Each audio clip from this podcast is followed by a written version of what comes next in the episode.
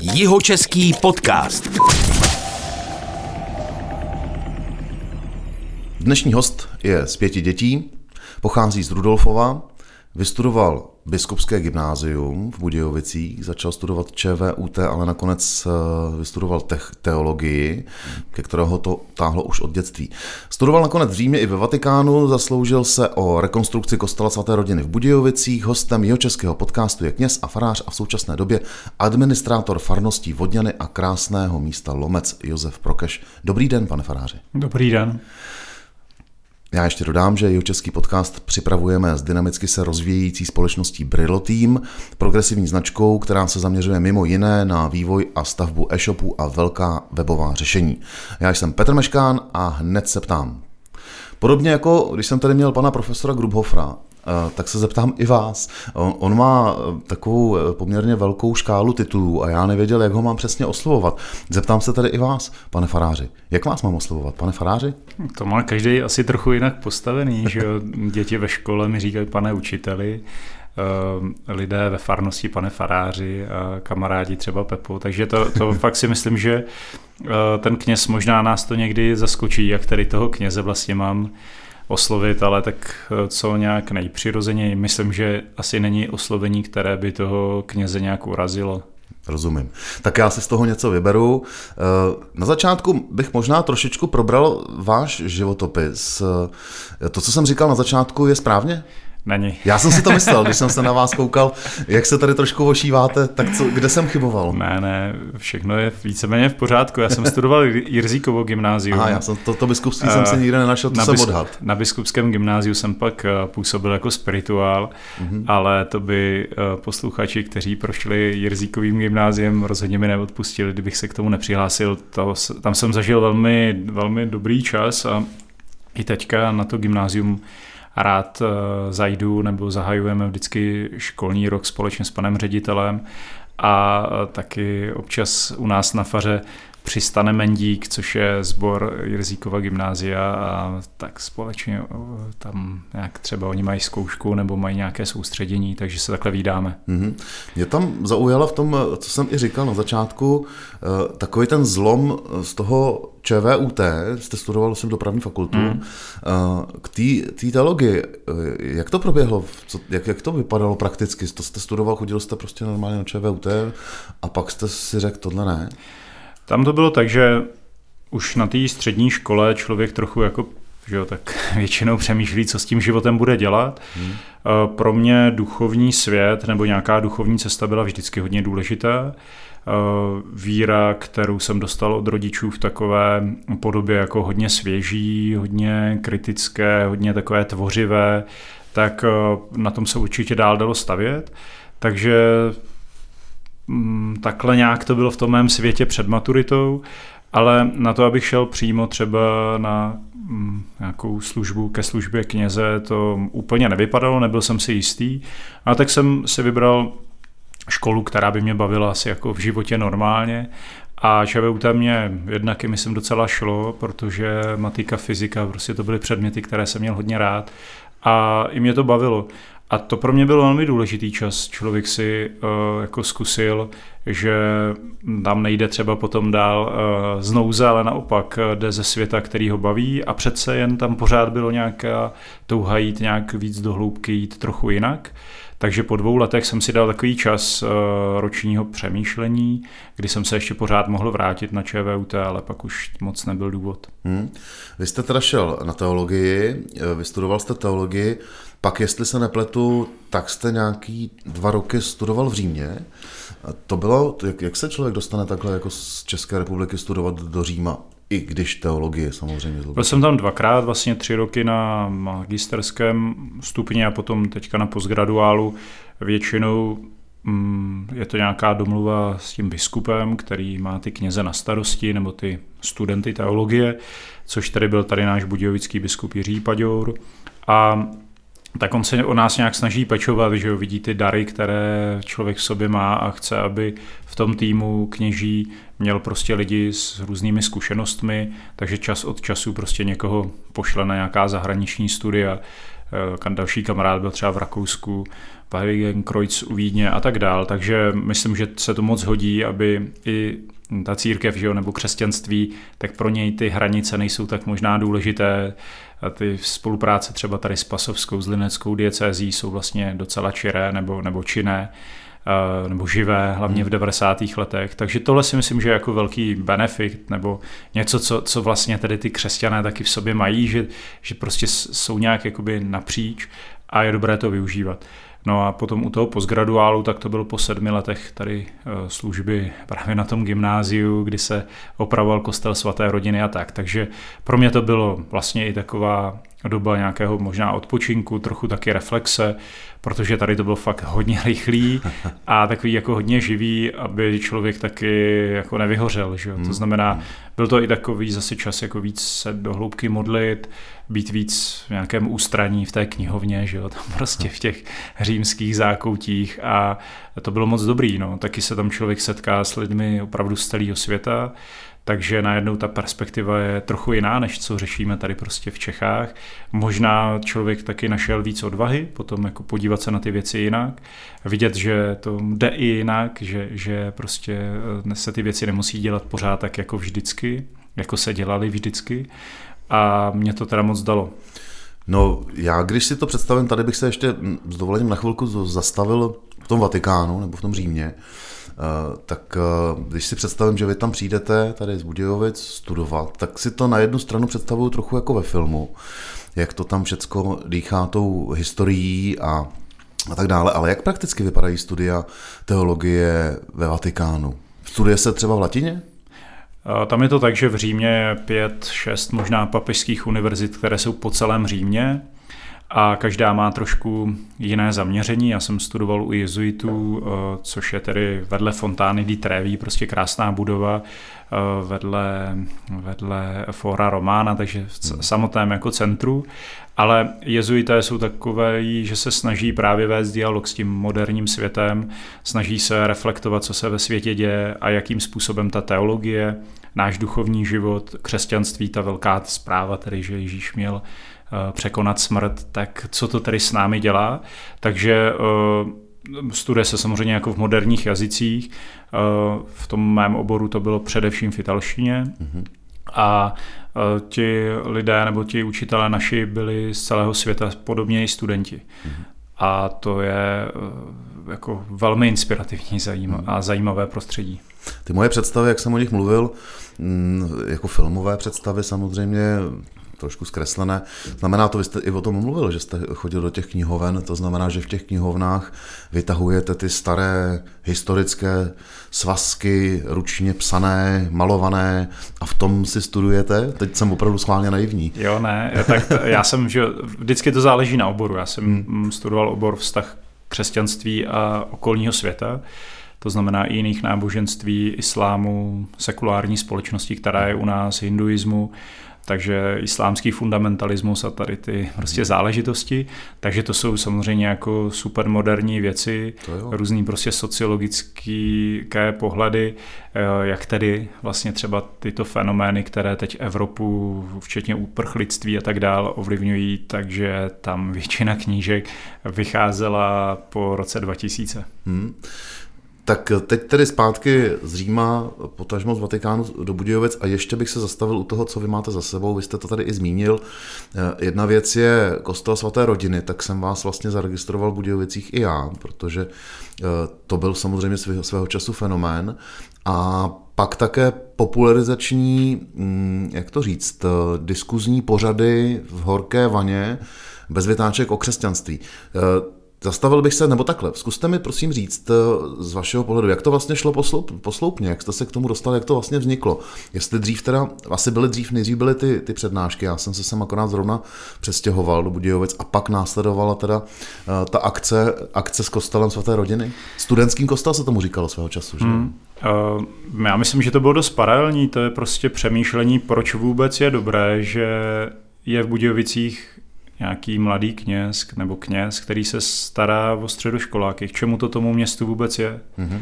je to pro těch pár, kteří se tedy hlásí uh, jako k víře, anebo je tu proto, aby jako někoho přesvědčil a aby se to číslo zvětšilo, nebo jaká je vlastně ta naše role? Vůbec církve, jako proč v Budějovicích potřebujeme kostely, katedrálu, nebylo by lepší to přeměnit něco třeba kulturního, Jo, a je to jenom, je to pro tu úzkou skupinu, anebo má být mojí ambicí, abych tedy jako přesvědčil další, abychom úplně nevymřeli, nebo a tady to mhm. nejsou jako vůbec teoretické otázky, že jo, tohle je, myslím, jako velmi důležité a nejenom pro uh, dovnitř církve, ale i směrem ven, jaký vlastně tady dáváme signál, že jo, když se někdo pozve kněze, co od něj má vlastně čekat, jaký je ten náš servis, služba, když to tady tak nějak řeknu světsky. A tohle byly otázky, které jsme si hodně kladli a ne, nekladl jsem si je sám, ale i s těmi lidmi, za kterými jsem byl tady poslán, tady středoškoláky především. A e, nás bylo opravdu jako hrstička a já bych mohl veškerou svoji energii dát tomu, že bych o ně pečoval hmm. a udělal z nich takovou jako pevnost, která by se cítila bezpečně uprostřed toho nepřátelského světa. Tak jsme zvolili právě tedy nějakou cestu dialogu a cestu toho, že Ježíš říká buďte jako sůl země, tak možná i u toho našeho města je něco, co, kde můžeme dodat nějaký šmrnc, nějakou jiskru, nějakou slanost, nějakou chuť, která v té krásné společnosti, která je a někdy třeba hodně bolestné společnosti, tak kterou opravdu možná můžeme tou naší nadějí prostě vnášet. Tímhle to začalo a pak to byly paralelní procesy u svaté rodiny, tak tam vlastně bylo dlouho, velmi dlouho řekl bych tak dva, tři roky práce skrz maily, kdy jsme jednali s různými ministerstvy. Aby ten, ten, pardon, ten kostel byl v dezolátním stavu?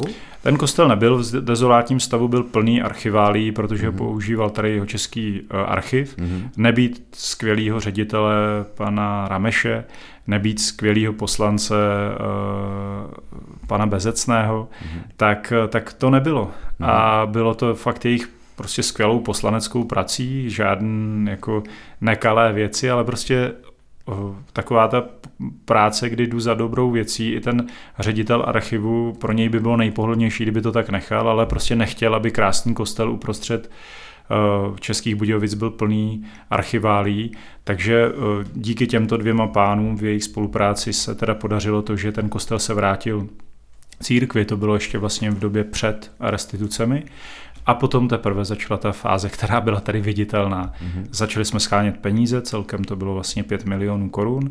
Sehnali jsme, nebo přizvali jsme skvělého architekta Josefa Pleskota a Norberta Schmidta. To byl majsterštyk. A což, což byla taky pro ně obrovská výzva. Zase ono těch prázdných kostelů uprostřed velkého města v Čechách moc není. Vy jste peníze na, to, na tu rekonstrukci schánili uh, pomocí crowdfundingové sbírky, ne?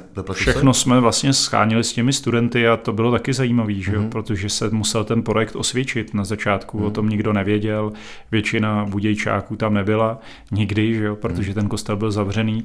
A právě tím, že to bylo jakoby od nuly, že to bylo v podstatě na zelené louce, a že to dělali ty studenti v té své naivitě a tak dále, a zároveň prostě Josef eh, Pleskot do toho dodával tu svoji prostě velikou, velikou odvahu, tak se to jenom jako neudělalo nějak, udělalo se to skvěle, že Zároveň jsme věděli, že chceme zase, proč, ten, proč v Budějovicích potřebujeme další kostel? Hmm. To byla otázka, která to celé otvírala, jako to jich nemáme dost hmm. a muselo se to osvědčit, takže jsme si přizvali silné partnery, právě s Liborem Grubhofrem jsme se domlouvali na spolupráci s jeho Českou univerzitou, ale další, další, že jo, tady z galerii uh, moderního umění uh, s panem Škodou a dalšími prostě partnery se najednou ten prostor začal ožívat a byla to, nebo je to prostě křižovatka, kde se potkává uh, ten prostor je jenom nástroj, že jo? A, a musí sloužit nějak dobře když bude, slou, jako když bude sloužit nějakému růstu. Já jsem si vždycky říkal, je to kostel svaté rodiny a byl, eh, byl vedle siročince. To taky je taková jako zajímavá věc, že tam byli lidé, kteří neměli rodinu.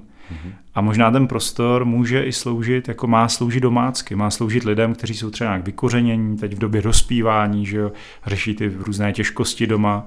A kde teda mít prostě prostor, kde můžu se cítit bezpečně, kde, kde můžu i v tom svém srdci jako se nějak zaposlouchat a aby to bylo útulné místo nejenom tou stavbou, ale i tím přístupem, kde mi pořád někdo neříká, co mám dělat, ale kde můžu v klidu jako ten svůj život nějak nasměrovávat přes všechny ty těžkosti prostě k něčemu pozitivnímu. No. Jak vlastně jedno, jednoduše byl postaven ten koncept toho, té rekonstrukce a toho kostela, jak o tom teď mluvíte, tak eh, jak to vlastně, na čem to stálo?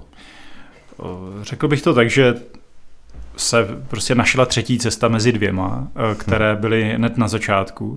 Ta první bylo, a je to jako vlastně docela signifikantní nebo moc hezky jako symbolicky vyjádřené v, právě v té malbě, která tam je. Na jednu stranu je nápad prostě hned ten kostel vybílit, protože byl velmi špinavý, aby to tedy bylo nové, aby to konečně prostě začalo zářit.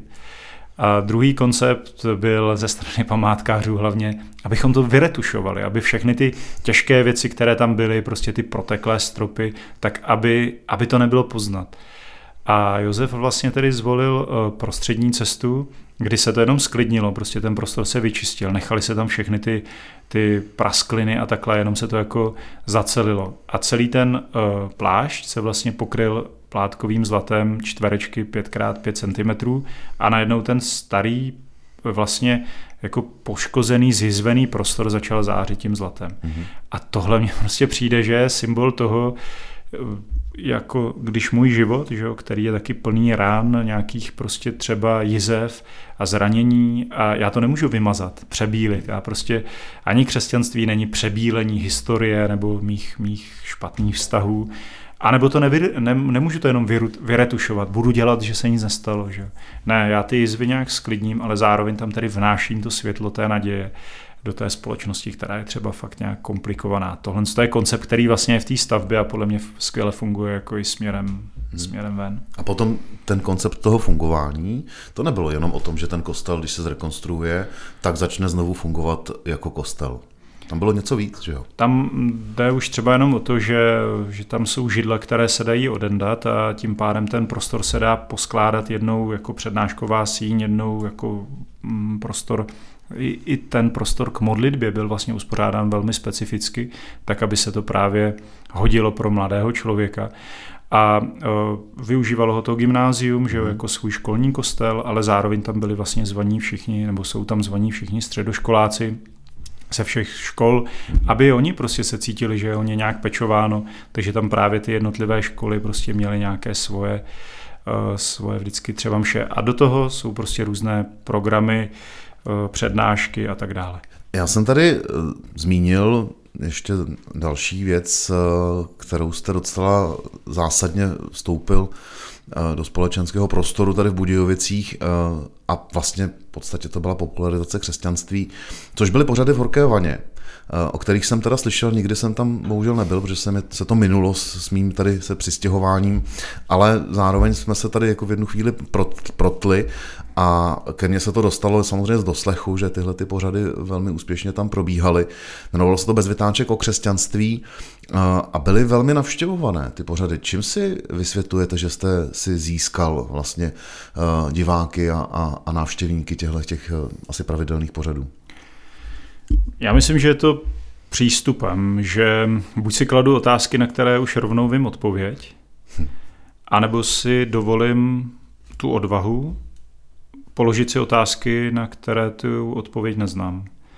A pro nás jako církev je možná jako velké pokušení mít pocit, že je všechno v pořádku, když eh, máme právě ty jasné odpovědi a vstoupit na let, a pro mě tohle je cesta víry, že prostě se, si připustím, že život přináší otázky, které, na které prostě nemám odpověď. Mm-hmm. To znamená, pak tam ti, kteří odpovídali vedeni touto atmosférou, neodpovídali jako ti, kteří mají jasno, a ti studenti tam nepřišli jenom proto, aby se něco dozvěděli a teď jim to tedy někdo vysvětlil. Ale víc než vysvětlování, myslím, že tam často šlo spíš o vyprávění. Eh, to znamená, že ten člověk tam jakoby trochu nechal ty posluchače vstoupit do svého srdce, do svého života. Byť to byli velcí odborníci, Tomáš Sedláček, ekonomie, mm-hmm. Jiří Grigar, eh, fyzika a, a tak dále, tak vždycky vlastně mimo, ty, mimo to, že bylo vidět, že jsou to jako dobří odborníci v těch svých mm-hmm. oborech, tak oni neinformovali, oni vyprávěli, oni věděli, oni prostě bylo z nich cítit, že také hledají, že nemají jasno, že si právě připouští otázky, na které třeba neznají odpověď. Vůbec církev, která jako tohle dokáže, mi přijde, že je k něčemu, že je zajímavá. Vytvářet prostor, kde si můžu tyhle otázky položit bez vytáček, je prostě skvělý. Hmm. Uh, vám se nakonec teda pravděpodobně podařilo, jak jste tady zmiňoval před chvilkou, rozšířit tu malou skupinku lidí o, a, a zvětšit na poměrně velkou skupinu mladých lidí, kteří měli blízko ke křesťanství, potažmo k vám a pak najednou jste teda šel do Vatikánu, jestli to si dobře pamatuju, a teď jste v Lomci, respektive v Vodňanech, máte na starosti teda mimo jiné, mimo jiné Lomec. Nechybí vám ty Budějce? Ono to naštěstí nebylo najednou, já jsem to věděl docela dopředu, takže a vlastně od samého začátku myslím, že by to vypadalo sice skvěle, ale že by byla velká škoda, kdyby to člověk stavil na sobě, že jo? to znamená, by odešel a konec. Ne, my jsme jako to, že to, že je to na čas, to, že je opravdu člověk jako taky jsem to všechno nezačínal, že jo, člověk tady navazoval na mnoho jako krásných věcí, které už tady bylo.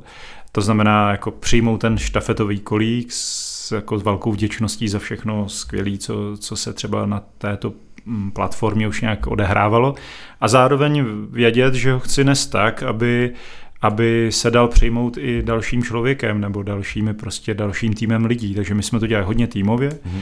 A to taky myslím, že by je tajemství úspěchu a vlastně jako pro mě, a je to stejný i teďka, čím jako více nenápadnější je člověk, tím jsem spokojenější. Takže uh, jako udělat ze sebe lídra, guru, který to všechno řídí, všechno ví, to je možná svůdné, ale je to jako vlastně strašně slepé.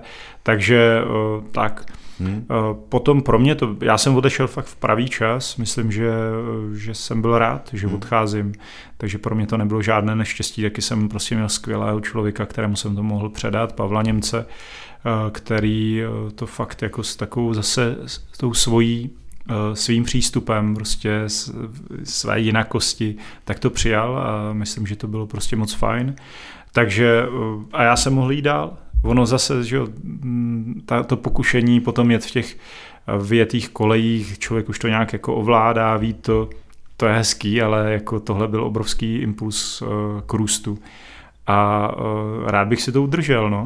Takže i teďka v Lomci nebo na Lomci a ve Vodňanech jsem moc rád a doufám, že tam ještě jako budu moc pár věcí udělat, ale zase uh, chci ten uh, kolík nést tak, aby to nebylo prostě moje dílo, Myslím si, že fakt to jako člověk dostává tím pádem obrovskou svobodu a může to dělat s takovou jako větší lehkostí. No. Taky to není jenom o mně a mm, a to nemyslím jenom jako, že jsem duchovní, to znamená, vím, že to je prostě od někoho, kdo mě přesahuje, ale je to i prostě o tom týmu a já tam nechci někomu něco vnutit nebo prostě tam jako rozjet nějaké akce, které budou skvělé, protože to někdo jeden člověk prostě nějak vykopne, ne eh, v akci, aby se ty věci spíš probouzely. No. Hmm. Je to spíš takový zahradnictví, než to, že by, to znamená něco se zasazuje, něco už se pečuje o to, co už prostě bylo zasazeno a je to eh, skvělý, jestli mi to chybí, tak samozřejmě, že člověku něco chybí, že jo? v momentě, kdy jsem to tady měl rád a dělal jsem to srdcem a nedělal jsem to jenom jako prostě práci 8 hodin denně, tak e, jako člověk, když se vrací, tak se na to prostě dívá rád. Hmm. A uh, zároveň vím, jak moc důležitý je prostě nechávat svobodu, aby to člověk vlastně paradoxně nepokazil teďka prostě tím, že furt si, ne, musí to být jiný, prostě to jako, musí to vyrůstat z toho, co jsme tu dělali my, ale už je to o deset let jinde a je to tak dobře a jsem moc rád, že, že to prostě je a žije to jako hlavně krásně. Hmm. Že jo, některé věci totálně odumřely a vůbec to není škoda a něco se dělá úplně jinak, protože prostě ty naše nápady třeba byly, uh, nás to nenapadlo. Hmm. Tohle mi přijde dobrý, no a teďka uh, jako zase Vodňany jsou prostě mnohem menší město, je tam eh, člověk možná víc, eh, když bych to měl porovnat, eh, tak myslím si, že jako víc jsem vedený k tomu, nebo musím být farářem jako pro všechny. V tom smyslu, že mám to jako na jednom takovým příkladu jsem si to uvědomil, že vybavuje se mi prostě okamžik tady z klášterního kostela, kde jsem mýval mše večer, že jsem před volbami měl prostě nějakou poznámku k volbám. Mm-hmm. A v podstatě jsem si byl jistý, že všichni, co tam sedí, tak to vidí víceméně jako já. A teďka, když jsem ve Vodňanech, tak vím, že jsou tam voliči v podstatě skoro téměř všech politických stran, prezidentských kandidátů mm-hmm. a prostě ten člověk musí mít pocit, že jsem i jeho farář, i když volí úplně jinou stranu, než třeba já, a nebo jinýho prezidenta. A to není tak, že jako na to rezignuje, to vlastně jedno, ne? Já musím pořád říkat, není v pořádku, když se v politice lže a chová se prostě někdo hulvácky, ale musím mít rád a musím přijímat člověka, který má prostě úplně jinou politickou uh, politické vidění, vzdělání, zázemí než já. A tohle je třeba pro mě obrovská výzva, protože tady, že to město Budějce je dostatečně velký na to, aby člověk žil ve své bublině, byla dostatečně velká hmm. a může se jako cítit, že jí občas z ní jako nějak přeskakuje, nebo, eh, ale tam je to mnohem víc intenzivnější. A prostě oni si mě, oni nejdou do kostela, protože se jim líbí, jak kážu, ale jdou do kostela, protože jsou zvodňan. Hmm. Vidíte, a to, teď jste mě navedl na úplně jinou otázku, než jsem vám chtěl původně položit.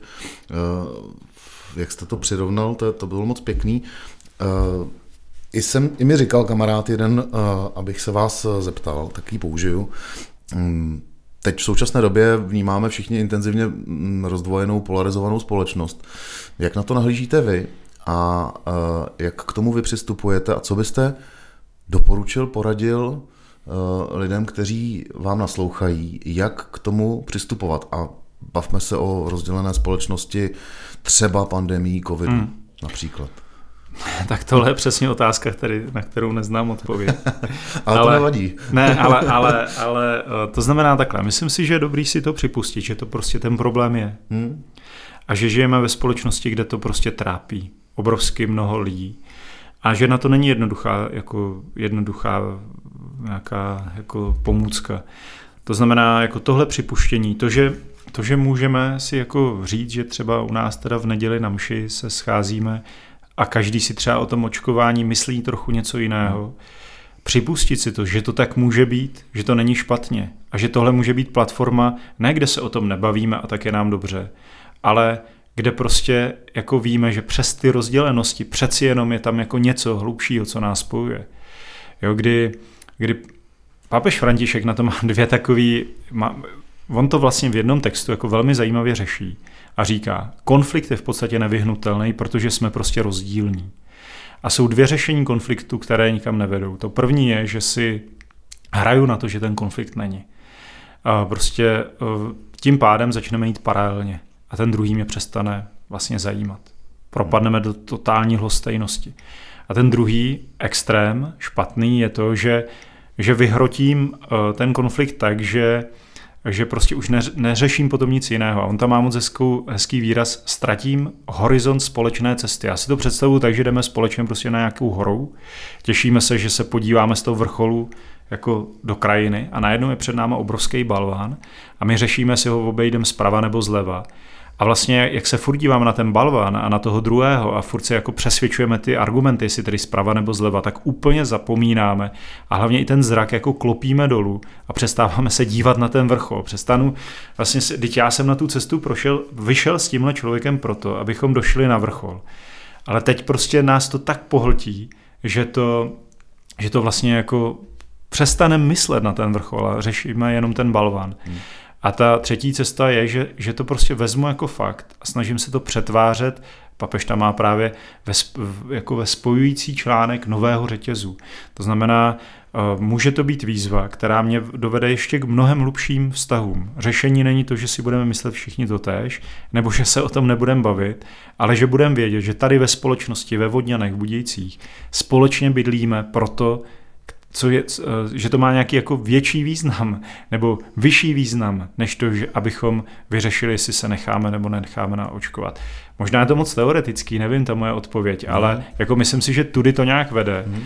A jako eh, já samozřejmě na to nějaký názor mám a eh, když se bavíme, tak nemám vůbec jako problém ho nějak prostě dávat jako do, do placu, mm. ale vlastně se to fakt snažím dělat tak, aby uvědomil si, že zase u toho faráře musí být prostě uh, jako doma obě dvě strany. Jo? A to neznamená, že já nemůžu být jako nemastný, neslaný, ale naopak jakoby vzít to jako fakt a vědět, že ten konflikt je, ale že, že je ještě nějaký pokračování za ním a že tím ta cesta nekončí. Vidíte, uh, ještě poslední otázka v tomhle segmentu, která mě napadla teď. Má něco kněžství, respektive farářství společného s politikou, s politikem? Myslím tím mm, vztahem ke společnosti, k lidem a koho všeho vlastně má kněz farář oslovit a koho oslovuje politik a za jakým účelem v tom idealistickém slova smyslu? Má, má hodně. Zase František právě říká, buďte političtí, ale tohle je to se musí jako dobře vysvětlit, že jo? Tam nejde o to, že my si máme jakoby založit nějakou svoji stranu, nebo já se mám prostě eh, nebo mám volit pouze jednu stranu, to vůbec ne, ale my vlastně zvedáme eh, ty, ta politická témata, akorát to děláme právě jiným způsobem. Jo? To, tohle to třeba, když se scházíme se starostou Vodňan a povídáme si o těch rolích, tak já nechci, aby on mě bral jako partnera protože zrovna prostě on je z té nebo jiné strany, nebo je věřící nebo nevěřící. Tam jde prostě o to, že ten farář pečuje o nějaké klima v tom městě třeba a dělá to z nějaké strany, používá k tomu nějaké prostředky. A podobně ten starosta, že on je taky starosta všech, nejenom té své hmm. strany, která ho prostě to, která ho volila. A já prostě nemohu celé volební období jako tady sypat ty peníze z toho společného rozpočtu. Ne, já jsem teďka zvolen někým, ale zastupuji všechny ty občany a mám jako pečovat o, o to město, aby poporostlo prostě nějak jako celek dobrým směrem. Podobně je to s, s farářem, to znamená, my zvedáme nebo řešíme témata, která prostě dalece přesahují. Za chviličku prostě po tom podcastu mám pohřeb, ten člověk třeba do kostela nechodil, je pokřtěný nějakým způsobem, tam prostě nějak naděje jako nebo minimálně touha po věčném životě je. To znamená, já tam přicházím jako služebník, abych eh, doprovodil tu rodinu velmi třeba složitým obdobím, abych jí dodával naději, ne abych se díval, jestli je v neděli uvidím v kostele, ale abych posloužil tou svojí vírou, tím umem, které mi třeba to moje povolání dává, jako, jako převozník, abych tedy jako doprovodil toho jejich zemřelého a je, tu rodinu, abych tedy jako uvedl do toho, aby se rozcházeli z toho pohřbu eh, prostě s nějakou třeba větší nadějí. A to je práce, která prostě je nějak politická hmm. v uvozovkách, jo? Hmm. která prostě eh, jako proměňuje tu společnost a ty cíle jsou dost často podobné. Říká kněz farář Josef Prokeš, který je hostem jeho českého podcastu. Jeho český podcast. Teď tedy zase zpátky, ještě jsem tady měl připravenou jednu takovou technickou otázku, respektive těch technických otázek přijde ještě víc, ale uh, vy vlastně i píšete, jste mi to říkal, když jsme sem společně šli. Mm, máte za sebou vydanou knížku, jestli se nepletu, která se jmenuje mm, Pán se stará. Ta je, byla vyprodaná. Kolik máte do tisku? Teď asi druhý, ale na šestí to nemusím moc sledovat, protože se o to stará portál jako nakladatelství a stará se o to špičkově, takže to jde vlastně docela mimo mě. O čem ta kniha je?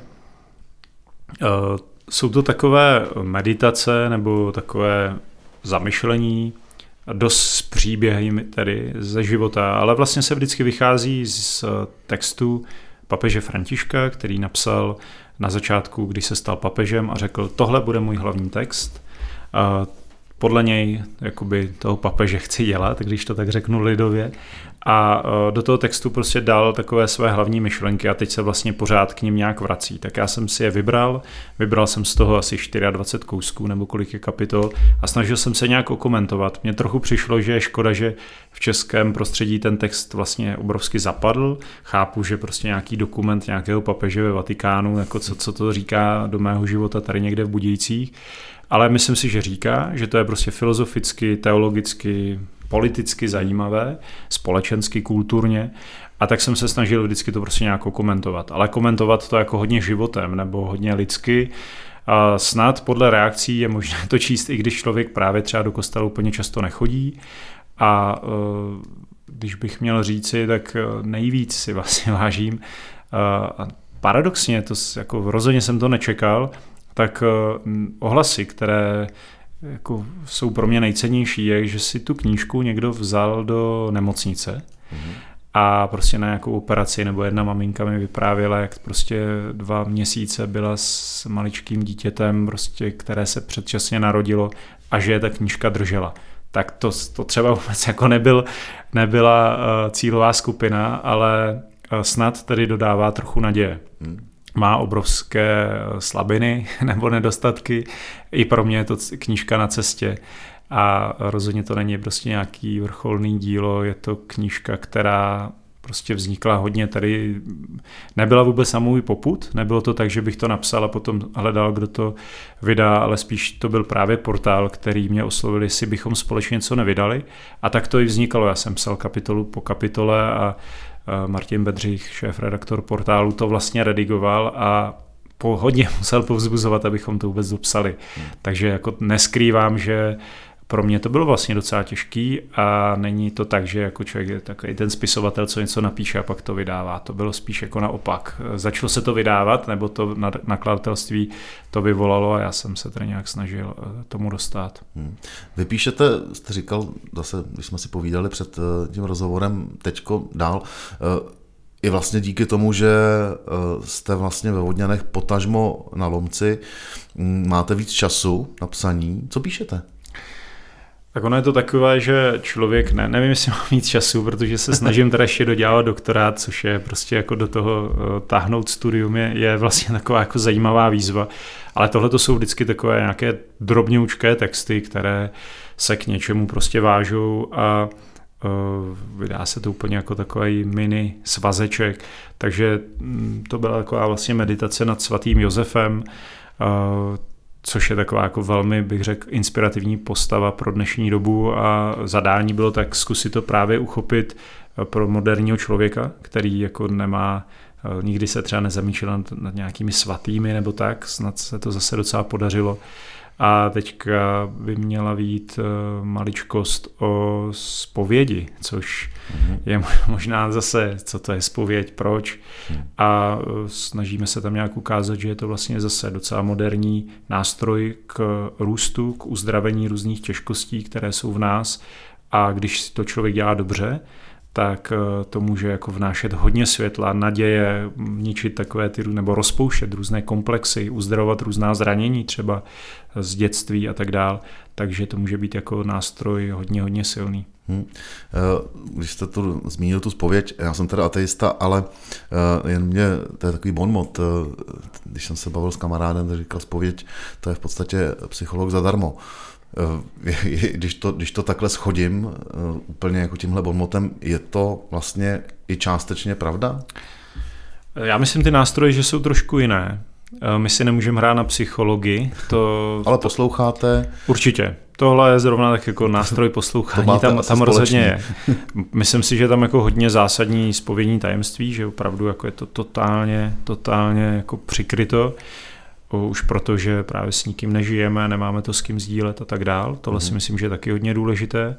Ale potom je tam jako ten nástroj toho světla, který třeba v té psychologii uh, může být, ale vlastně by, když jdu psychologovi, tak asi úplně nečekám, že mi tam někdo bude říkat o naději, která ještě přichází od, z nějakého mého nitra třeba, nebo to si myslím, že by vlastně, že to asi nechci úplně slyšet. Hmm.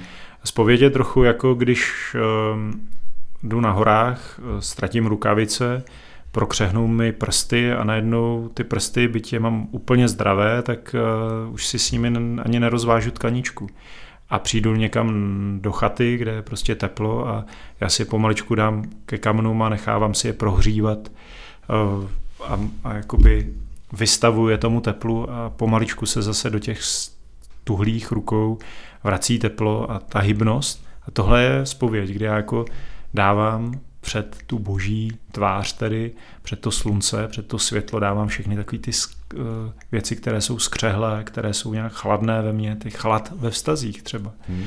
A uh, už to, že to říkám, to je určitě ta psychologická pomoc, tak se to nějak rozehřívá, to je to, že tady si sundávám ty rukavice, hmm. nebo prostě ty, ty ruce mám nějak v teple, ale to, že to dávám opravdu k těm kamnům a pomalu přijímám to teplo, tak to je nějak věc té víry, kdy tady vím, že v nejhlubší hlubině mého srdce není nějaká propast, nevědomí, nějaké prostě temnoty, ale že tam teda někde přebývá Bůh a to je samozřejmě jako super zpráva, no, když člověk tohle trochu nahlédne v nějaké momentě. Hmm.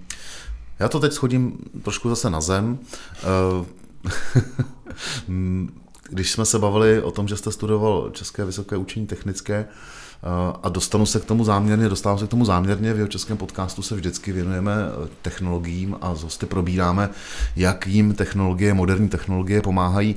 Na to bych se zeptal i vás, ale začnu jinak. Eh, zůstalo ve vás něco z, to, z těch studií eh, na tom ČVUT, nějaký vztah k, technik, k technice a k technologiím? Hodně, hodně. Já to jednak to mám rád, opravdu, takže i tu dopravu sleduju pořád, kde se co staví nově a tak. Ale a baví mě to, když potom eh, člověk třeba opravuje že nějakou faru, kostel, což opravdu není vůbec nic výjimečného, hmm. tak eh, mě to baví nahlížet do těch, eh, do těch různých plánů a, a nákresů, výkresů a překvapovat třeba ty stavitele, že člověk jako dobře ví, co tam je nakresleno takže to se použije hodně. To se vyplatí. Mm, no, teď mi řekněte, já přemýšlím, tak jak eh, vás sleduju a to, co jsem si o vás zjistil, tak eh, jste samozřejmě relativně mladý, eh, k těm moderním technologiím vztah určitě budete mít i ve smyslu, co jsme se tady už bavili. Jak vy používáte, využíváte, dejme tomu teď jako internet a, a moderní IT prostředky v rámci třeba své práce, ale i v rámci toho, jak eh, čemu pomáhají třeba vám konkrétně osobně. Hmm.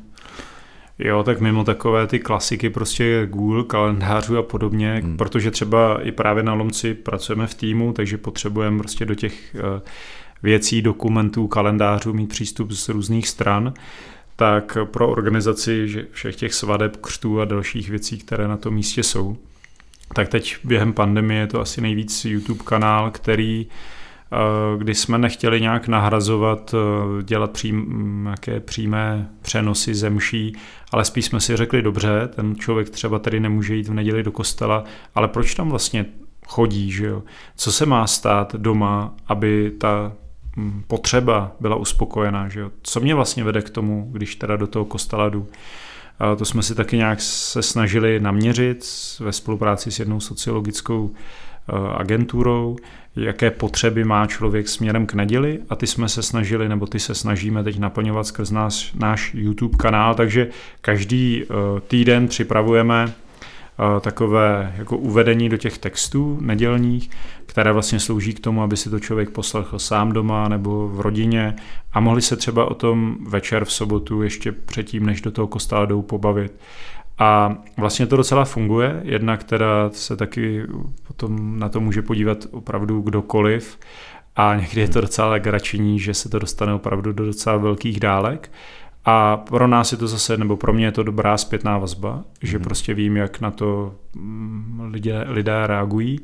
A je, najednou nám jako kolem toho lomce se vytvořila taková skupina lidí, která eh, je trochu virtuální, ale se kterou se potom dá hodně psát maily, zprávy a ti lidé najednou prostě tam někde spod krkonoší napíšou prostě dlouhé dopisy, které přijdou třeba poštou a, najednou se tam vypisují z nějakých třeba různých jako svých eh, životních těžkostí a je to, je to hodně silné. A taky se často pak stane, že třeba přijedou na Lomec po roce poslouchání tady těch našich podcastů a, a um, jako jsou rádi, že se můžeme vidět uh, osobně. Takže to funguje, u nás to asi tady není úplně oddělené, snažíme se, aby to pořád nějak rezonovalo s tím místem a uh, používáme tady jak YouTube, tak Spotify, aby to i do té mladší generace nějak zapadalo a snad to, snad to tak je. Takže jsme podcastoví kolegové. Vy jste to zmínil, já už jsem se na to chtěl zeptat předtím, ale teď je ta příležitost, teď jste dvakrát řekl Lomec. Mě zajímá to místo, mm, to je v, v tom vašem působišti vlastně, řekl bych, jako nej, jedno z těch nejvýraznějších. I jsem tam sám byl, tak jsem vlastně zjistil, že, že tam jste na koncertě. Mm, má to svoji specifickou atmosféru, je to výjimečné místo. Co, co, co vlastně je Lomec zač, nebo co to je za místo? To je poutní místo, jestli si to dobře pamatuju, je tam klášter a jak to vlastně působí v tom vašem vlastně ještě tom rozšířeném působiště z Vodňan, Lomec a ještě tam pár dalších obcí, ale ten Lomec je zásadní, na ten se chci zeptat. Co je hmm. Lomec zač? Tak Lomec je maličké barokní poutní místo. Je to tam krásné, doporučuji návštěvu teda. Jasně. A má že jo, velikou historii ještě daleko předtím. Teďka je tam tedy klášter čtyř sester, které o to místo pečují a dělají takové prostě zázemí a taky se modlí vlastně za lidi, kteří tam přichází. Takže uh, je možné tam prostě přijít, udělat si výlet, snažíme se, aby ten kostel byl co nejvíc otevřený. Je tam i kavárna. A v létě je tam i kavárna a taková domácí a je možné tam právě napsat na lísteček prostě potřebu se pomodlit za svého syna, který je teď v pubertě a nevím co a anonymně se to tam hodí a sestry to berou a potom celý měsíc se za to nějak modlí, to znamená zase, jak si to představit, prostě to nějak hmm. jako v tom tichu svého srdce a těch svých modliteb dávají před Boha. A myslím si, že to prostě funguje, nebo že to člověku se uleví. Už to, že vezmu tu tušku, papír zase i z psychologického pohledu, můžu se na to dívat jako velmi, možná jako nekřesťansky, tak to, že to napíšu, že to svěřím, to jsou prostě důležité momenty. Na Lomci je ještě hodně důležitá jakoby ta architektura toho místa, to znamená, tam je prostě malý kostel, který je do kruhu a potom je vlastně takový prostor, který je kolem který je ozvučen a kde je možné právě třeba přijít na, ten, na tu bohoslužbu a zůstat venku, zůstat pod stromy. Můžu tam mít prostě o strom opřené kolo, na kterém jsem přijel a tohle je pro mě jako symbol toho. Protože zase teda, když bych to víc eh, vzal ze široka, co to vlastně je církev, kdo do ní patří. A pokud je to jako taková pevnost, která je ohraničená mm, jako hradbami od toho světa, který obklopuje, tak eh, a je, je jasné, kdo je vevnitř, kdo je venku, tak, eh, tak to možná jako je na něco dobré, ale myslím si, že že to potom může jako hodně zavánět uzavřeností a tak dále. Pokud tady fakt máme být solí, tak to znamená, že eh, to prostředí, kde je, jsem uvnitř a kde jsem venku, tak není tak úplně jako zřetelné, nebo by nemělo být úplně zřetelné. A tady si myslím, že jsou právě takové ty vzácné prostory, které vždycky vlastně v té křesťanské architektuře byly, kdy jsou nějaké ty jako úplně prostě eh, vnitřní věci, ale potom kolem jsou takové jako kruhy, kde mohu prostě přijít a jenom tam tak být, jako třeba nesmělý divák, taková ta zadní lavice, kdy si mi někdo prostě nemusí nic odpovídat, vůbec nevadí, že nevím, kdy mám sedět, stávat, protože prostě sedím na trávě a tohle jsou, myslím, pro dnešního člověka hodně vzácné příležitosti, kdy nejsem do ničeho nucen, můžu tam být tak jakoby trochu anonymně, ale zároveň se se mnou počítá. Ti lidé jsou, jako ne, ne, nedívám se na to přes právě nějakou televizi. Dívám se, jsem tam, jsem tam, něco mi to dává, ale zároveň jako v té obrovské svobodě. A myslím si zrovna u nás jako v českém prostředí tohle je hodně důležité, abych se necítil, že mě někdo chce ulovit, že mi chce někdo tady vymít mozek, ale že se tu nabízí ta slanost a já si mohu vlastně jako vzít, kolik zrovna potřebuji. A je, toho, je tam hojnost, to znamená, není to, není to cizí prostředí, nikdo mi nedává najevo, ty sem jakoby nepatříš, protože nejseš z toho našeho jádra, ale vlastně se tam jako rozprostírá taková hostina pomyslná a já mohu opravdu přijít a třeba někde na, na kraji si vzít maličko, kolik zrovna potřebuju. To jste řekl krásně, eh, zase když to nahlédnu za sebe, za sebe, tak eh, ta atmosféra je tam opravdu báječná, možná taky dáno tím, že to má bohatou dlouhou historii, to místo, že jo, nepletu se. Jo, jo, je to, je to taková ta klasika, že jo, někde v bouři prostě uh, zachráněn, slíbí, že, že postaví prostě na poděkování, uh, když to tedy přežije, tak postaví ten chrám, pak se to naplní. Ale tohle je, uh, to tak můžeme krásně jako vstáhnout na náš život, že jo, ty bouře, to jsou prostě ty moje manželské hádky a, a moje blbá nálada, to, že mi to nejde. A teď jako já nečekám, že to za mě někdo vyřeší, že to, že si udělám pouč na lomec, tak jistě jako nebude to znamenat, že se vrátím do úplně jiné rodiny nebo že já budu úplně jiný. Ale přeci jen eh, to putování je důležitý tím, že najednou mám odstup od toho místa, kde teda teď zrovna prožívám nějaký ten svůj rodinný prostě zápas, anebo ty starosti v té práci, jo, ten odstup, který, který mi eh, to poutní místo nabízí a právě to, že tam můžu být tím, kým jsem, tím unaveným, rozervaným, eh, prostě naštvaným a můžu tam být jakoby v tichu toho přijetí. To myslím, že je fakt naprosto zásadní. Pro mě vlastně hlavní slovo je pohostinnost.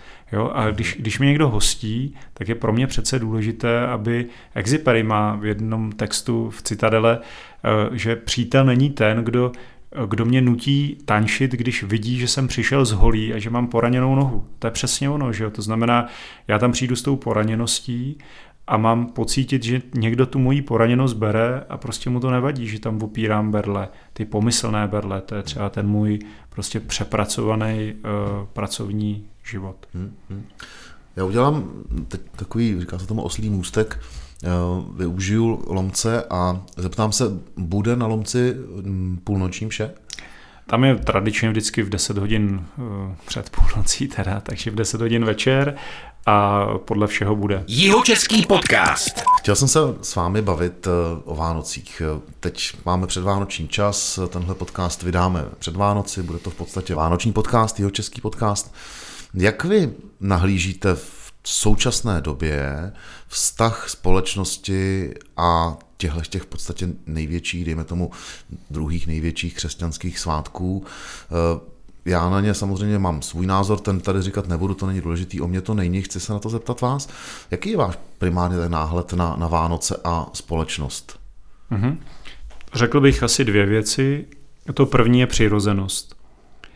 To, co se tam jakoby stalo teda v Betlémě, na co potom celé křesťanství navazuje, tak to znamená, že Bůh už nebude jenom předmětem právě nějakých dohadů, je, není, nebo uh, nějakých uh, argumentů, že někoho přesvědčuje prostě, co musí, nemusí, ale najednou se stává jako přirozeně blízkým, tak jako je blízké děťátko, které se narodilo prostě své mamince.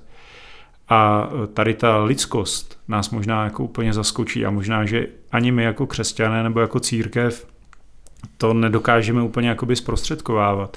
A možná, když člověk přijde na ty naše půlnoční, tak, tak se tam necítí úplně jako doma. Ale ten hlavní prožitek, který bych měl mít, e, když jdu do kostela, i se třeba jenom podívat na jesličky, tak by měla být přirozenost a domáckost. Mě by to mělo nějak lidsky pohladit tam se nenarodila prostě nějaký jako meteorit, který spadnul prostě někde z vesmíru. Tam se narodil člověk, o kterém tedy křesťané věří, že to byl boží syn, ale je to člověk. To znamená, je to lidsky hezké, je to lidsky nějak to moje lidství, to, eh, to znamená tu moji nemoc, zrovna třeba teďka tady naší pandemii, eh, moji eh, jako lidskost to hmm. nějak zasahuje. To znamená, ty Vánoce se neodehrávají vůbec nikde jinde, než v mé lidskosti. V tom, jak miluji prostě svoji ženu, vychovávám svoje děti, chodím do práce a tak dále. Ta druhá věc, která mě fascinuje prostě, a ty naše jeho české, nebo české betlémy, nejen české, ale ty české jsou prostě krásné, že jo, v každém kostele, tak eh, tam vlastně to není jako ideální prostředí, že on se narodil prostě někde ve stáji, to možná, že Maria s Josefem si to prostě představovali úplně jinak. To přece jako matka, která se připravuje na přijetí svého děťátka, na narození svého děťátka, tak jako ho nechce přece rodit někde ve stáji, ani tehda. A přesto, přes tady tu prozatímnost, přes, to, přes tu nepřipravenost, přes to, že to bylo prostě ve stáji, se Ježíš narodil.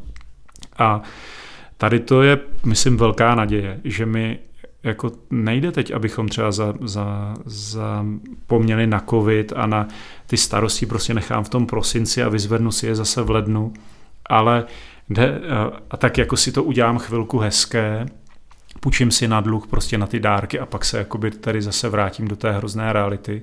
Ale ty Vánoce se vlastně odehrávají v té krizi, v tom, v tom útěku, v té mé nemoci, v tom, že jsem smutný, že mi někdo zemřel. V tom se to, to není prostě jako vytržení se do nějaké pohádky, ale v tom všem bolestném, v té stáji zkrátka, se to tady nějakým způsobem odehrává. Tahle realičnost mi přijde prostě hrozně důležité. Nemůže se stát nic, co by pokazilo Vánoce. To hmm. mi přijde prostě strašně silné. Protože tam se stalo všechno, tam byl prostě jeden klacek pod nohy za druhým a přesto to jako proběhlo, že Přesto ten Ježíš řekne, jo, tak já počkám, až si to tady uděláte lepší a pak se narodím. Ne, hmm. on se prostě narodil. Tak i tohle možná jako pro člověka, který třeba s křesťanstvím úplně nekonvenuje, tak tohle jsou podle mě jako strašně silné věci. Hmm. Hmm. Mně se líbilo, jak jste mm, říkal, to jsem se tady poznamenal, lidskost Vánoc, to s tím sympatizuju, absolutně, ale Mm, úplně mě zaujalo, respektive chtěl bych se vás zeptat na úplně jednoduchou věc. Vy jste zmínil Betlémy, krásné Betlémy, v kostelech Betlémy. Jaký je smysl Betlémů vlastně? Já to nikdy nepochopil. Pamatuju si, když jsme chodili s rodiči ještě do Jindřichova Hradce dívat na krásný Betlém, to si pamatuju z dětství. Děti na to mají krásné zážitky. Já nejsem samozřejmě, příliš se v tom nevyznám, ale koho bych se měl zeptat jiného než vás. Eh, co má vlastně stavba toho Betlému jako takového, ať už je veliký nebo malý, nebo si ho doma hmm. lidi postaví a často podle mě ani nevědí, proč. Co má ten, tahle ta stavba toho, těch hmm. postaviček za smysl? Krásná otázka. No, pochází to od svatého Františka Sasízy, který postavil, se říká, první Betlém proto, aby ukázal těm lidem, že ten Bůh je opravdu blízký, že ten Betlém je u nás. Mm-hmm. To, těma, těmi postavičkami nebo postavami v tom Betléme jsme my. Když já si jakoby postavím uh, ten Betlém a teď jsou tam ty různí pekaři a, a pastýři a teď tam stojím já, že jo, moderně oblečený a vlastně taky tady toho Ježíše nějak tedy zvu do svého života, anebo spíš mi to má pomáhat, aby opravdu jako ten Ježíš zdomácnil, abych já dokázal se podívat na to, jak chodím do, do školy, studuju, nebo prostě přemýšlím o světě, dívám se na ty pandemické věci. A že ten Ježíš tam prostě nějakým způsobem je přítomný jako ta naděje, světlo, jako ten, který, který mě nějak posouvá dál. Takže Betlém jednoduše je proto, aby to nebylo někde, ale aby to bylo tady. Mm-hmm. Aby opravdu mě to pomohlo jako eh, ty Vánoce, prostě nesmí to být dva odlišné světy. My žijeme jenom jeden život, ne nějaký zbožný a normální, duchovní a normální, ne. Prostě to je jeden krásný, jedinečný život a nebo krásný, někdy je velmi, velmi složitý, ale tak právě proto mám Vánoce abych pocítil, že na to nejsem sám, že Bůh se na mě nedívá jako nějaký divák, tak jsem tě stvořil, teď se snaž tady se s tím nějak popasovat a já si tě potom oznámkuji, oboduji na konci při smrti. Vůbec ne, ta zpráva Vánoc je, že je to pro mě třeba jako symbol Vánoc je maminka, která se rozeběhne ke svému dítěti, aby mu pomohla, aby ho objala. Jako otec, který prostě běží vstříc synovi, Eh, který prostě potřebuje nějak pomoc. Je to Bůh, který prostě už to nemůže vydržet a tak, tak z toho diváckého eh, sedadla se zvedá a běží mi vstříc, aby mě pohladil, aby právě v hloubi mého srdce, třeba tím, že mi dá jiskru, že mi dá nějakou naději, tak aby mě prostě mm, pomohl třeba udělat další krok, když jsem zrovna zdrcen, já nevím, smrtí někoho a tak dále. To skoro vypadá, jak to říkáte, že uh, Betlém uh, má větší smysl symbolicky než vánoční stromeček. No to rozhodně. tak to jsem si zase dovolil takový bonmot jako úplně Ne, tak uh, zase, že jo, tak ty, ty věci prostě, všechno tohle nemá být, prostě není přece s, s, jako s centrem Vánoc nebo smyslem Vánoc, vrcholem Vánoc to, abych měl stromeček, ale to, to je všechno, jsou berličky nebo pomoci, k tomu, abychom se sešli, jo? Hmm. abych prostě byl s těmi druhými. Jo? A pokud prostě dám mnoho dárků, ale ty své blízké v podstatě nepotkám, nenajdu si čas se jim podívat do očí, obejmout je, vyslechnout si to, co mi prostě říkají, tak je to všechno vlastně hrozná škoda. Hmm. Tak jsem furt na povrchu, to znamená, já jsem si právě taky teď přemýšlím prostě o Vánocích, jak jsem si říkal, co kdyby jako hlavní dárky našeho, našeho roku byly setkání. Hmm. Jo, právě v době, kdy se třeba moc nemůžeme setkávat, kdy fakt ty vztahy že dostávají zabrat, kdy jsme právě možná mnohdy rozděleni, tak se obdarovat setkáním, co to, ale jako v tom opravdu setkáním, to znamená, že tě fakt potkám, podívám se, ne, dám, dám tomu čas, to mi přijde prostě, že možná by bylo to nejdůležitější, čím se můžeme obdarovat. Protože taky ta samota je jedno z nejhorších věcí, které prožíváme. Že? Nás možná víc než pandemie nás eh, jako sužuje samota. A to nejenom jako by ta samota, že jsem někde sám, ale taková ta samota, taková ta existenciální. a tu si jako z toho se nikdy nevysvobodím sám. To žádná jako uh, flaška dobrýho vína mě z toho nevytáhne. Z toho mě vytáhne opravdu druhý člověk, který mi řek, vysloví moje jméno tak, jak, že mi to nějak zahřeje. Hmm. To je jedna z věcí, eh, na kterou bych možná se s vámi mohl také bavit, eh, a to je ta vzdálenost, jak jste mluvil o tom, dejme tomu, YouTubeovém kanálu a, a vztahu s lidmi. Ono to bez toho lidského kontaktu dost často nejde, nebo respektive jde, ale jenom do určité míry to máte asi podobnou zkušenost. Hmm. Vy jako farář, stejně jako a teď to vztáhnu třeba na kulturu jako muzikanti, eh, kteří taky zjistili, že hmm. Eh, koncerty online prostě není to pravé ořechové, protože prostě nemají kontakt hmm. Eh, s těmi hmm. fanoušky, s těmi posluchači. To asi je stejné u vás. To je stejný. No. Hmm. Ještě tam je možná jakoby to plus, ale musí to být jako, je to hodně o důvěře, že člověk se fakt může modlit za toho druhého. To znamená, jako myslet na to. Že? To je stejně jako když jdu k maturitě a doma mi řeknou, tak my na tebe budeme myslet, tak to neznamená, že ten tatínek mi tam jakoby přes rameno tedy spočítá ty příklady, ale přeci jenom mi to nějak drží. Že? Mám prostě v zádech někoho, kdo mě má rád a kdo tu tedy teď fyzicky není, ale nějak mě to posouvá dopředu. Tohle si myslím, že jakoby ta modlitba umí, že vím, že na mě někdo myslí a že, že prostě mi přeje dobro a že to tedy ještě dává před ta kamna, o který jsem mluvil, ty moje jako chladné věci. A, tak tam možná, a je to i v dějinách, že ti lidé, kteří se za sebe modlili, když nemohli být u sebe blízko, tak to v podstatě je taky jako super moderní prvek. To znamená, e, já jako to neznamená, že tam odříkávám nějaký modlitbičky za někoho, ale že právě v lásce za toho člověka, prostě, že na něj myslím a nějak ho jako představuju jako před to boží slunce, aby ty jeho věci se prostě na tom, eh, na tom božím světle prohřály. V jeho českém podcastu si povídáme s knězem a farářem Josefem Prokešem a tak jsme víc duchovní, než býváme. V poslední části mám připraveno několik otázek lehčího charakteru tedy, ale začnu těžším. Bavili jsme se tady před chvilkou o spovědích. Vy jste říkal, že samozřejmě to je určitá úloha samozřejmě kněze fanáře. Ve vás všechny ty spovědi nakonec zůstávají. To není úplně jednoduchá pozice, ale když to zjednoduším a odlehčím, jak odpočíváte? Nebo jak vlastně to zpracováváte, aby, aby vás to nějakým způsobem neovlivňovalo, nebo aby to ve vás nezůstávalo víc, než, než, než, než hmm. potřebujete. Jo, tak tohle je asi hodně podobné právě všem těm pomáhajícím profesím. Mimo to, že tady člověk zase vlastně se až naučí, že, že fakt je jenom ten, kdo to nějak předává dál, takže hmm. prostě i takovým jako gestem modlitby všechny ty starosti, které tedy se, protože ti lidé mi to také říkají dost často jako knězi, tedy čekají, že já to dám dál, když to tak řeknu, to znamená dám to v té modlitbě, to představím Bohu, ale jinak odpočívám prostě asi hlavně sportem a pohybem, no. Hmm. to znamená rád lezu po horách, po skalách a rád běhám. Když vylezete eh, na skálu nebo v Alpách nahoru, máte pocit, že jste blíž Bohu? Zase taková ateistická otázka. Ne, tak uh, hezká otázka, no, to asi nemám.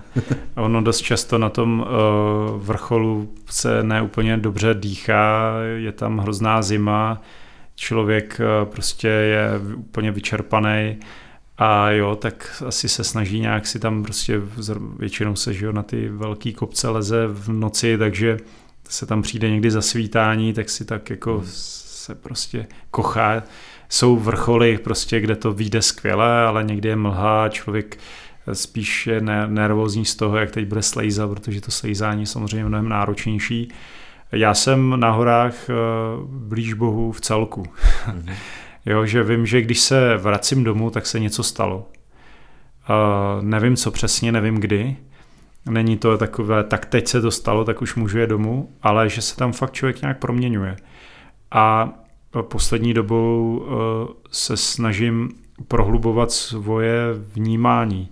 To znamená třeba jenom sedět někde u kamene pod tím velkým kopcem před nebo po výstupu a prostě tam být.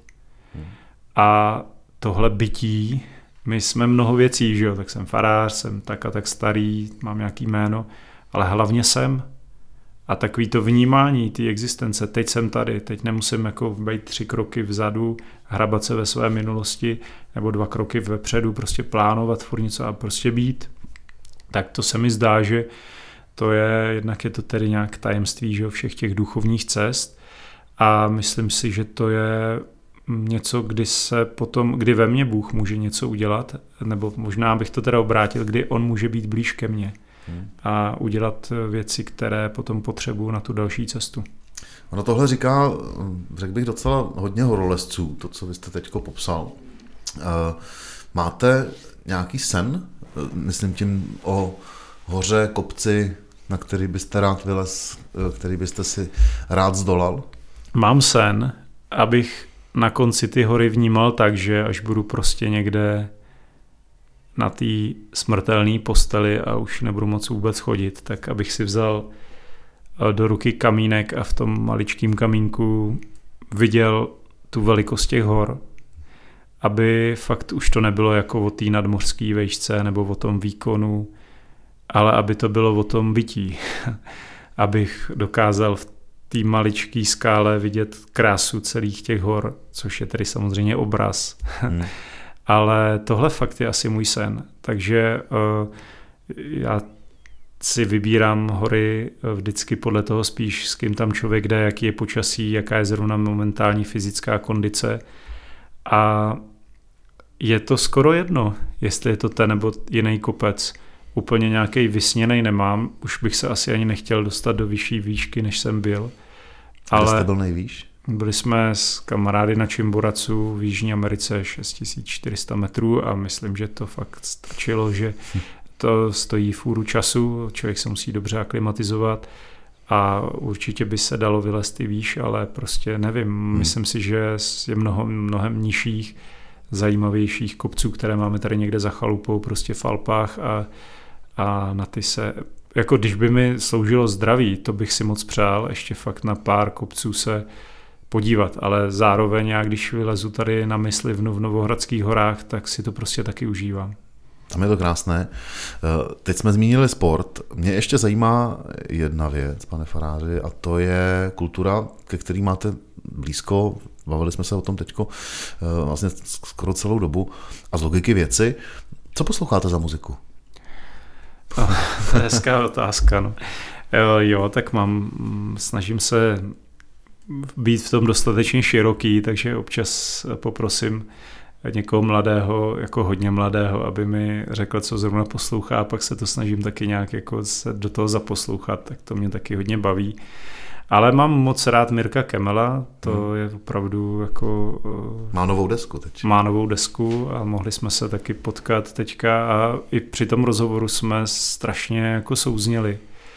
I, s, i myslím, že to nějak dál přetrvává, takže to ještě doufám, že, se, že to nebylo poslední setkání a vlastně i tu epidemii třeba, tak to jsou taky takové, ale eh, mám rád rokovou muziku třeba, takže mm, taky je to třeba na, závisí to na únavě v autě. Hmm. Mám rád jazz. Hmm.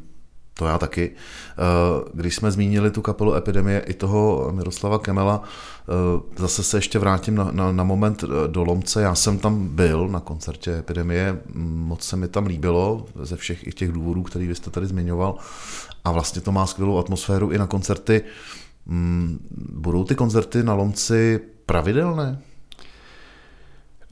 Asi ano, na druhou stranu to není úplně to hlavní. Jo, prostě fakt ta síla je jenom jedna, tenhle koncert bude zřejmě, protože to není moje iniciativa, ale tu sílu tomu dal pan starosta Libiovic mm-hmm. a je to skvělý, protože jsme se na tom potkali úplně neuvěřitelně pro mě, on mi říkal, uděláme nějaký koncert, tak jsem si říkal, dobrý, dobrý, ale když mi jako začal nadšeně vyprávět o epidemii, tak on jsem je velký ne... fanoušek skupiny on je, on je, on je velký fanoušek, takže se takhle jako fakt potkáme prostě a on zase úplně netušil, že já je znám, takže mi je začal tak jako popisovat, eh, jak kdybych vůbec nevěděl, kdo jsou, takže to bylo moc milý a on už on už eh, zatím zase jde, takže my už jsme se vlastně domluvili, že tam v červenci, jestli to nepletu, zase epidemie bude. Mm-hmm. A tohle si myslím, že ono, no prostě to není festivalový místo, ale když se čas od času něco takhle ukáže, udělá, tak je to perfektní. Poslední věc, pane faráři, chtěl jsem vás poprosit eh, na závěr tohohle rozhovoru, je před Vánoci, konec roku 2021, hm, o nějaké doporučení, poselství, přání lidem a naší české společnosti do toho nového roku a, a vůbec. Tak to je vždycky těžké. Já vím. Takže pokud chcete, tak eh, to můžeme uzavřít. Ne, ne, ne. já myslím, já, že to dáte. já myslím, že ať je to fakt jednoslovný, tak je to to setkání. No. Hmm. Nebo ta útulnost, pohostinství, pohostinnost. Ať fakt eh, jako máme mnohé věci, mnohé věci se tak otřásají, ale fakt máme schopnost se přijímat, setkávat se navzájem a to není vůbec málo. Jo? A nenechat si to vzít a nenechat si to opravdu nezapomenout, že jdeme na nějaký společný kopec a nenechat si to rozbít prostě nějakým kamenem, který teďka máme. Ať na ty problémy, které řešíme, můžeme potom ze zhora vzpomínat a říkat si, ano, bylo to těžké, ale vlastně jsme rádi, že to na té cestě nějak bylo a že jsme to překonali, tak ať se umíme setkávat. A to teda přeju i sobě, protože to rozhodně jako je tomu třeba dávat čas a energie a vidět to opravdu jako podstatné. Já jsem rád, že jsme se mohli setkat, že jsme se mohli setkat tady za mikrofonem jeho českého podcastu. Moc mě těšilo. Hostem eh, mým byl Josef Prokeš, kněz a farář. Děkuji vám za to. Těším se zase někdy na viděnou kdekoliv. My se přijedeme určitě podívat na Lomec. Zvu tam všechny posluchače jeho českého podcastu. Hezké Vánoce a hezký nový rok vám přeju. Díky moc za pozvání a taky hezké Vánoce a s vámi zase někdy naslyšenou. Jihočeský podcast.